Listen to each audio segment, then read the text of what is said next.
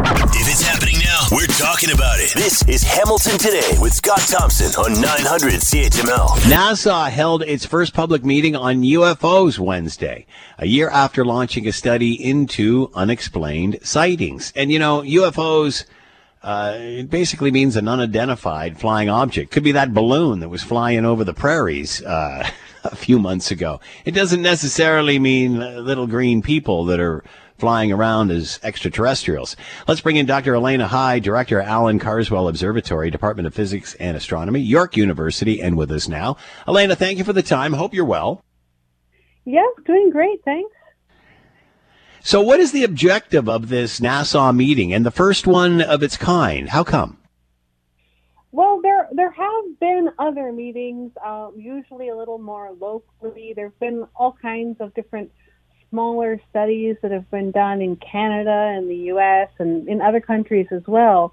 But this is really to kind of bring uh, bring everyone together, I think, and get people on the same page in terms of uh, this idea about um, having people bring in information that is uh, considered credible. And really, it's all about sort of finding ways to, um, I suppose, investigate some of the uh, actually interesting, unexplained phenomenon that's out there. Uh, I think UFO or UAP, I'm not sure which one we're supposed to be using anymore, but hmm. unidentified anomalous phenomenon, and they've actually included not just sky, but also water and space um, to to sort of allow uh, a little bit of a wider view into what's going on. And you know, as you said, there are lots of for things that have been reported. Um, but getting that information uh, reporting in allows you to actually do science. Um, and that's, I think, something that we would, uh, well, scientists like myself would love to see more of in regards to, um, well, UFOs or UAPs.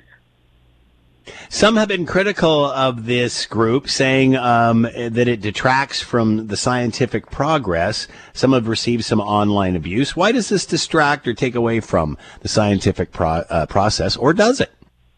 Well, I, I would say that, from my my opinion, obviously, is that it really doesn't, because when you're mm-hmm. bringing in more information, more data, and then you're collecting credible information and doing a robust analysis who knows what kinds of cool things you might discover. And, you know, discovering about uh, what is, um, you know, what is needed in order to understand real phenomenon that people are seeing in the sky or, as I say, water and space. Um, and you do get such a chance for discovery. And I think that's really the thing that I, I got most out of out of this uh, sort of initiative is you have a wonderful chance for discovering potential new insights to physical processes here on Earth in our atmosphere. Um, one thing I, I really brought to mind right away is some of the chance discoveries that have happened in science because people took a second look at that quote unquote weird signal, weird mm. image, weird thing that came up. And, you know, uh, we say UFO, but maybe not. uh, and to, to, you know, people say UFO, well, there's no such thing as Martians, whereas UFO doesn't necessarily mean an extraterrestrial, does it? Exactly, exactly. And that's, you know, understanding the unknown is part of science. And that's really, like, I, again, just my opinion, but it's really the fun part because it's a mystery and you can try to uncover things like those first uh, real-time images of plasma tubes of the Earth's ionosphere, which is one of those um, lucky signals I was telling you about in radio. And people didn't even know about those until 2015, and somebody followed it up. And they now have images for these awesome tubular structures, literally tubular, in Earth's ionosphere. Um, amazing. so cool. Why do you, why do you think that? why do you think that this gets so much? Uh, you know, it's it's obvious people are curious and people are always have always been interested in UFOs and that sort of thing. But why do you think it comes with such scrutiny? Well, you you do have to you do have to find ways to validate your data, And that's one of the Yeah. things with um, with observations or data points that occur only once, right? It's very hard to make a correlation or to pin down a cause if you have a data point that's only occurred one time.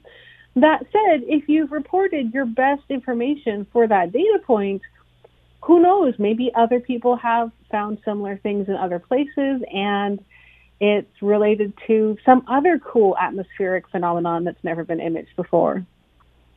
Dr. Elaina Hyde with us, Director, Allan Carswell Observatory, Department of Physics and Astronomy, York University, NASA, talking about UFOs on Wednesday. Elaina, thanks for the time and insight. Much appreciated. Be well.